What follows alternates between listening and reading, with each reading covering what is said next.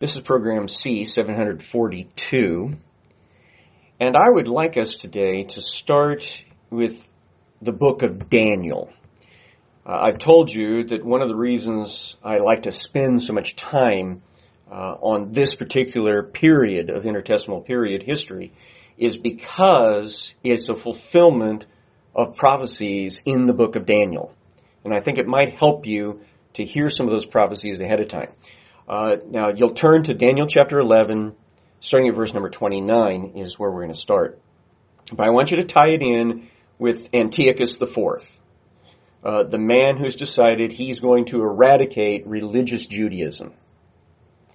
And he's he's decided to do away with the sacrifices in the temple by turning it into a Greek style worship site. But he's not satisfied with that. He also sends out representatives throughout all of the countryside to force Jewish people to swear off Judaism and embrace Greek traditions and religion. And so here's some of the descriptions of the events we've already talked about uh, in the in the story of Antiochus IV. So Daniel chapter 11 verse 29. At the appointed time he will return and come into the south, but this last time it will not turn out the way it did before. That is a prophecy of the second invasion of Ptolemaic Egypt that Antiochus carried out. And here's the reason why it didn't work out the same way. Verse 30, for the ships of Kittim will come against him. Um, Kittim is another name for Cyprus, and it is a reference to the Roman naval presence that was in the eastern Mediterranean during this time. And that presence extended to the mainland of Egypt. So the ships of Kittim will come against him, therefore he will be disheartened and will return. And that's exactly what happened, is the Romans gave him no choice but to leave Egypt. But, listen to the rest of this. And he will become enraged at the Holy Covenant and take action. And so he will come back and show regard for those who forsake the Holy Covenant. You remember there was a false rumor that arose that Antiochus had died while in Egypt. So you end up with a bunch of fighting that goes on in Egypt, and he assumes the whole place is in rebellion, so he comes to Jerusalem and starts killing people who are pro Jewish religion. But he rewards those, such as the false high priest Menelaus, who are abandoning the true faith. Verse 31. Forces with, from him will arise, desecrate the sanctuary fortress, do away with the regular sacrifice, and they will set up the abomination of desolation. We talked about that. That happened on the 25th day of the ninth Jewish month in 167 BC. Verse 32, by smooth words he will turn to godlessness those who act wickedly toward the covenant. But the people who know their God will display strength and take action. So here we have a prophecy of those who will rebel against the true faith, the Jewish renegades, the Jewish uh, uh, people who abandon the true faith, but also the prophecy about people like Matithia, Matthias, who stand up for the truth and put out the call. Anybody that's on the side of God, come with me. We're not going to put up with this. Listen to these words that describe Matthias and the other heroes of this time period. Those who have insight among the people will give understanding to the many, many. Yet they will fall by the sword and by flame, by captivity and by plunder for many days. Now when they fall, they'll be granted a little help and many will join with them in hypocrisy.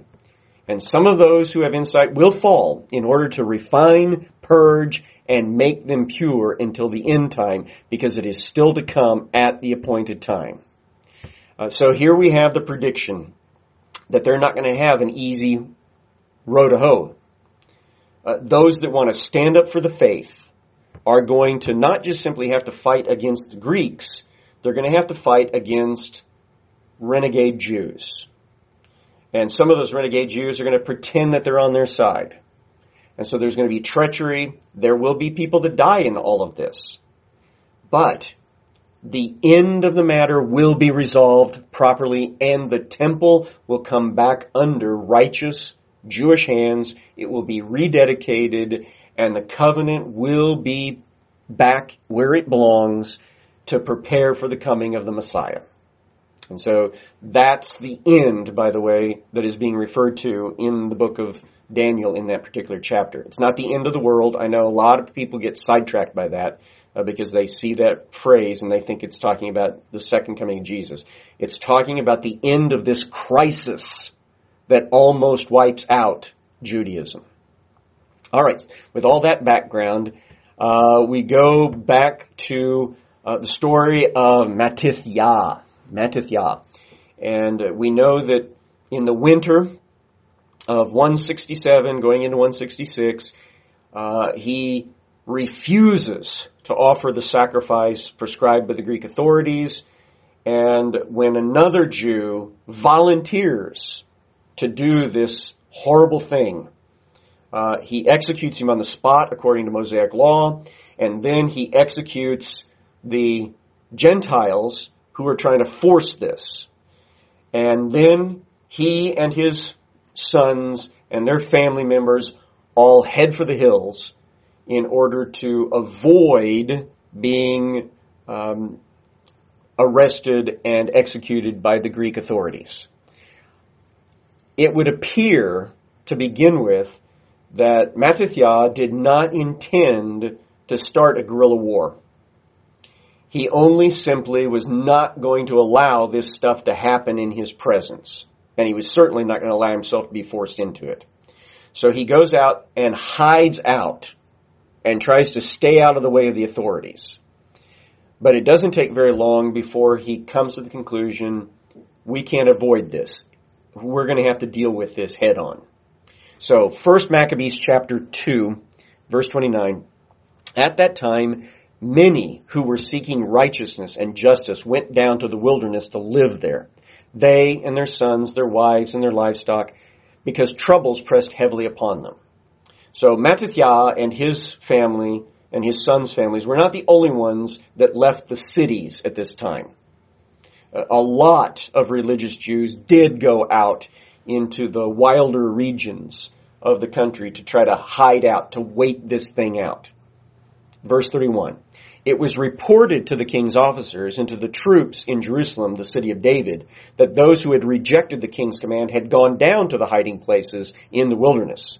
Many pursued them and overtook them. They encamped opposite them and prepared for battle against them on the Sabbath day.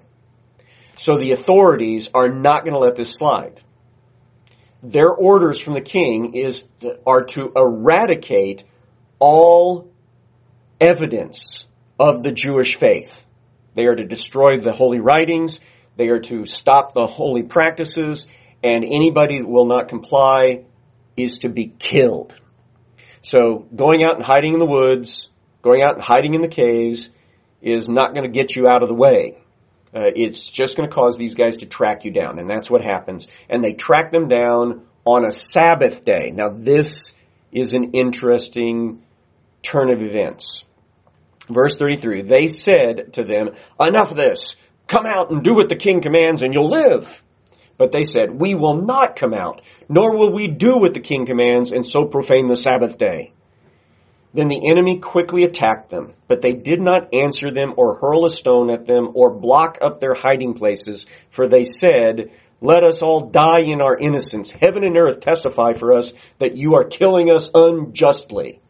So they attacked them on the Sabbath and they died with their wives and children and livestock to the number of a thousand persons. So in this one event, the Greek authorities tracked down a group of about a thousand resisting Jews. It's a Sabbath day. They start attacking them and these Jewish people believe that you're not supposed to do anything on the Sabbath, including defend yourself. And so they all die. They're all killed. And now I want you to understand, there's nothing in the Mosaic law that says you cannot defend yourself on a Sabbath day. The law said You're not supposed to do the regular work on a Sabbath day. These guys have already developed a, a, a strong opinion about what is meant by that law, do not work on the Sabbath day. And it gets them killed. And verse 39 reports that when Matithya, remember he's a priest, when Matithya and his friends learned of it, they mourned for them deeply. And all said to their neighbors, if we all do as our kindred have done and refuse to fight with the Gentiles for our lives and for our ordinances, they will quickly destroy us from the earth, from the earth. And you can understand what he sees here. If they follow that same principle of not defending themselves on the Sabbath day, then all the Jewish, or excuse me, all the Gentile forces have to do is just always wait until the Sabbath day to attack the Jewish persons, and then they can wipe them out with no problem whatsoever. And Matithya says that is not going to keep the faith alive. We can't allow that to happen. Verse 41, so they made this decision that day, let us fight against anyone who comes to attack us on the Sabbath day. Let us not all die as our kindred died in their hiding places. So he says at this point, there is no reason from scripture not to defend ourselves. They're not going to engage in military operations offensively on a Sabbath day, but that is not going to stop them from defending themselves on a Sabbath day. And I agree wholeheartedly. I believe that is a is a proper application of the Old Testament principle of Sabbath keeping. Verse 42.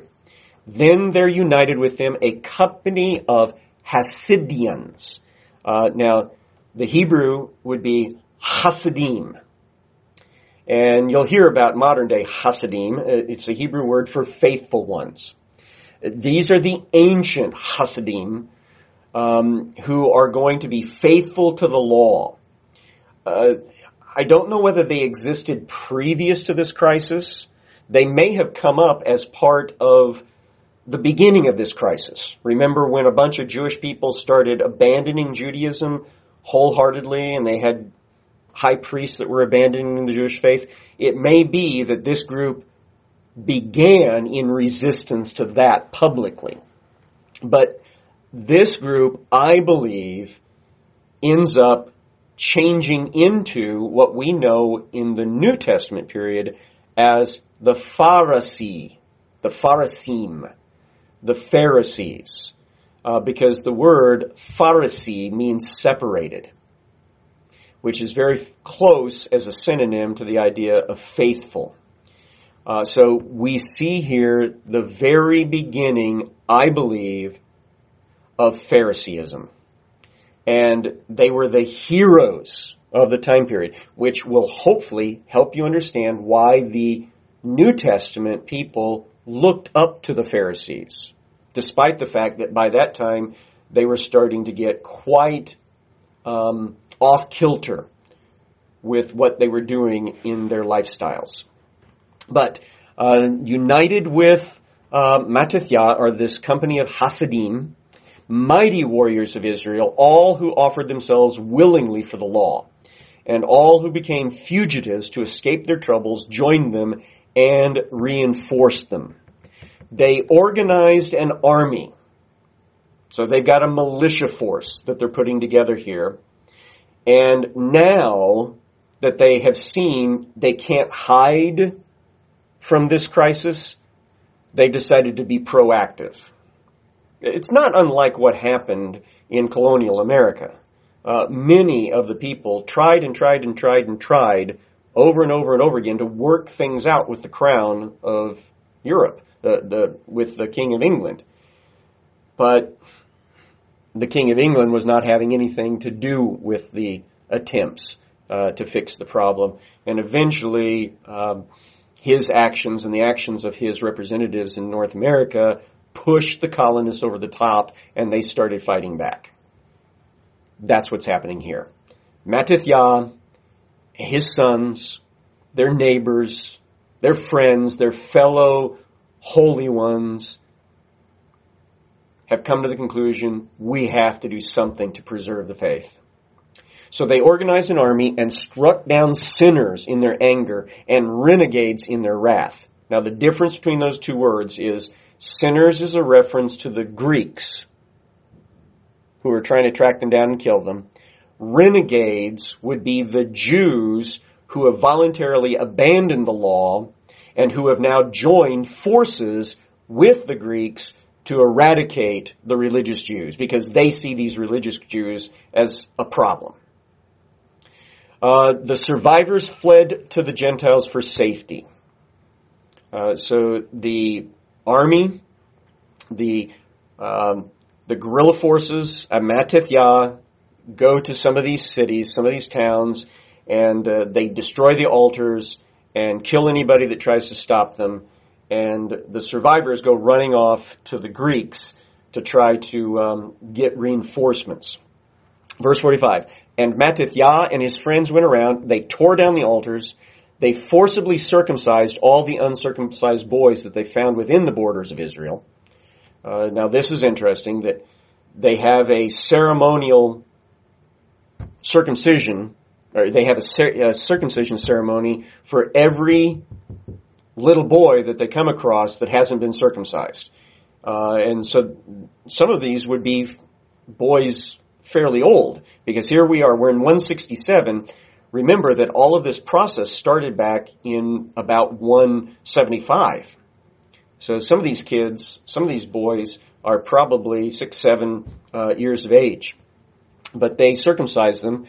Um, they hunted down the arrogant, and the work prospered in their hands. They rescued the law out of the hands of the Gentiles and the kings.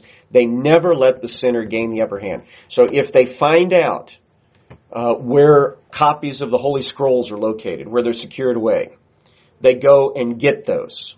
I, I told you that not all of them got destroyed. These guys are rescuing all of that.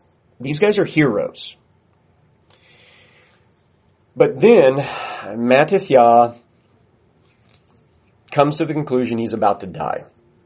And uh, he was already an older man when all of this started. No doubt the stress uh, that came with this crisis uh, wore him down even more. Uh, but he, like many before him, senses that his physical death is just around the corner. So he leaves instructions for his boys what to do. Uh, his death apparently takes place sometime in 166 BC. First Maccabees chapter 2 verse 9 gives us the story. Now the days drew near for Matithya to die. And he said to his sons, arrogance and scorn have now become strong. It is a time of ruin and furious anger. Now, my children, show zeal for the law and give your lives for the covenant of our ancestors. Remember the deeds of our ancestors, which they did in their generations, and you will receive a great honor and an everlasting name. Was not Abraham found faithful when tested, and it was reckoned to him as righteousness? One of the things I love about Matithya is he goes back to scripture, the scripture that he loves, which he's trying to protect, and he says, look at the inspired examples of the past. Think about Abraham how he was declared righteous by God because he, he passed the test that was in his life. Verse 53, Joseph, in the time of his distress, kept the commandment and became Lord of Egypt. Phinehas, our ancestor, because these guys are all, uh, that is Matthias, Matthias, uh, they're all descendants of Aaron and apparently they're related directly to, uh, to Phinehas. Because he was deeply zealous, received the covenant of everlasting priesthood. If you're not familiar with the story of Phinehas, um, it's tied in with the story of Balaam, the, the bad prophet, who, when he came to the conclusion he couldn't curse God's people and get money out of it, that he told uh, the king of Moab, all you have to do is get your young people to invite their young people to a pagan worship ceremony uh, with all the drinking, with all the dancing, with all the sex, and that'll bring um, God's wrath down upon them. because they'll be violating God's covenant. And uh, they didn't just simply uh, carry out that illicit activity uh, over in Moabite territory. They were bringing it back to the camp of Israel. And Phinehas saw that happen and he executed uh, on the spot uh, two people that were engaged in sexual behavior uh, that was wrong. And uh, because of that, he was affirmed as being uh, one of the priests to be um, uh, in this eternal priesthood or this this everlasting or ongoing priesthood. verse 55, Joshua, because he fulfilled the command, became a judge in Israel. And Caleb, because he testified in the assembly, received an inheritance in the land. Remember, Caleb was one of the two good spies, Joshua being the other. And he spoke up, you know, that I don't care what these other guys said. It's the promised land. God's going to do it for us. We need to go in there. Verse 57. David, because he was merciful, inherited the throne of the kingdom forever. Elijah, because of great zeal for the law, was taken up into heaven. Hananiah, Azariah, and Mishael, or otherwise known as Shadrach, Meshach, and Abednego, believed and were saved from the flame. Daniel, because of his innocence, was delivered from the mouth of lions. Now, what do all these have in common? They were all people who went through crises, through times where it was going to be tough to do the right thing, but they did the right thing anyway. And that's what Matithyahu wants his boys to hear from him before he passes on. Verse 61, and so observe from generation to generation that none of those who put their trust in him will lack strength. Do not fear the words of sinners, for their splendor will turn into dung and worms. Today they will be exalted, but tomorrow they won't be found, because they will have returned to the dust, and their plans will have perished.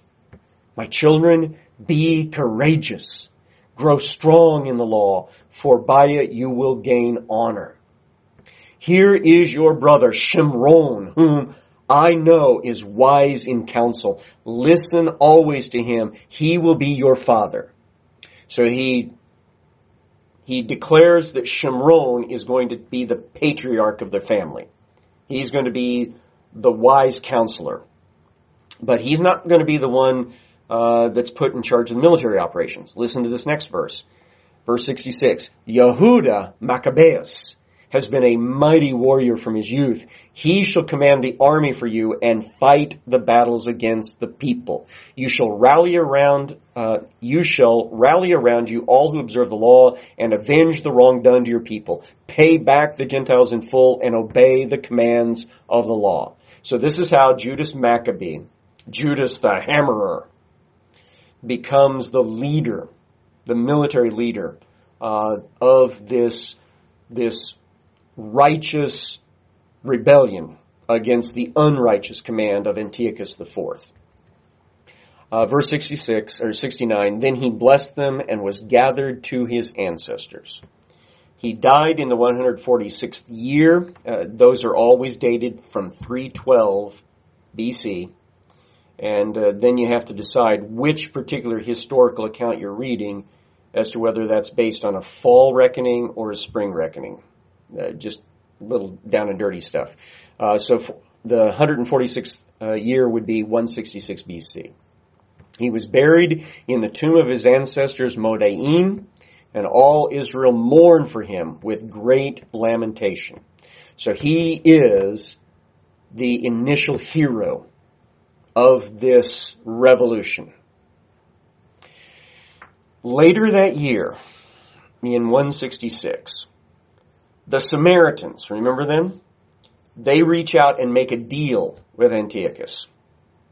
And Antiquities of the Jews, Book 12, Chapter 5, Section 5, tells a little bit of that story. It says, When the Samaritans saw the Jews under their sufferings, they no longer confessed that they were of their kindred, nor that the temple at Mount Gerizim belonged to the Almighty God. This was according to their nature, as we've already shown, and now they said that they were a colony of Medes and Persians, and indeed they were a colony of theirs. And so we have here uh, Josephus critiquing the Samaritans of that time period of spinning everything to their advantage.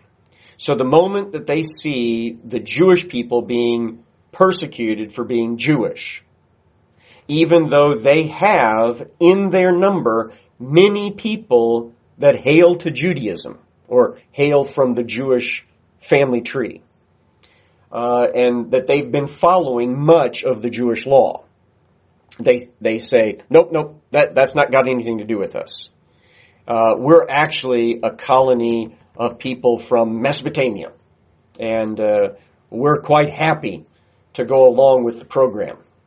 Uh, subsection 261. We therefore beseech you, our benefactor and savior, this is part of a letter, to give order to Apollonius, the governor of this part of the country, and to Nicanor, the procurator of your affairs, to give us no disturbance, nor to lay on our charge what the Jews are accused for, since we are aliens from their nation and from their customs. Let our temple, which is present, have no name at all, but the name Temple of Jupiter Hellenius. Uh, so they basically say, we know that you're renaming temples after the Greek gods. Well, we're quite happy to welcome you here to our temple on Mount Gerizim.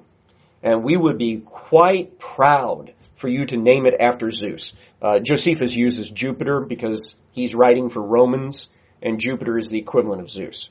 So, Zeus of Greece is what they want to name their temple after. And this is one of the reasons uh, that the the Jewish people will later destroy this temple when they take control of that part of uh, of the uh, country, because these Samaritans have declared that it would be a pagan temple. Uh, we will mark our place historically here and come back and talk more about what Judas Maccabee and the other heroes of this time period did in fulfillment of the prophecies of Daniel.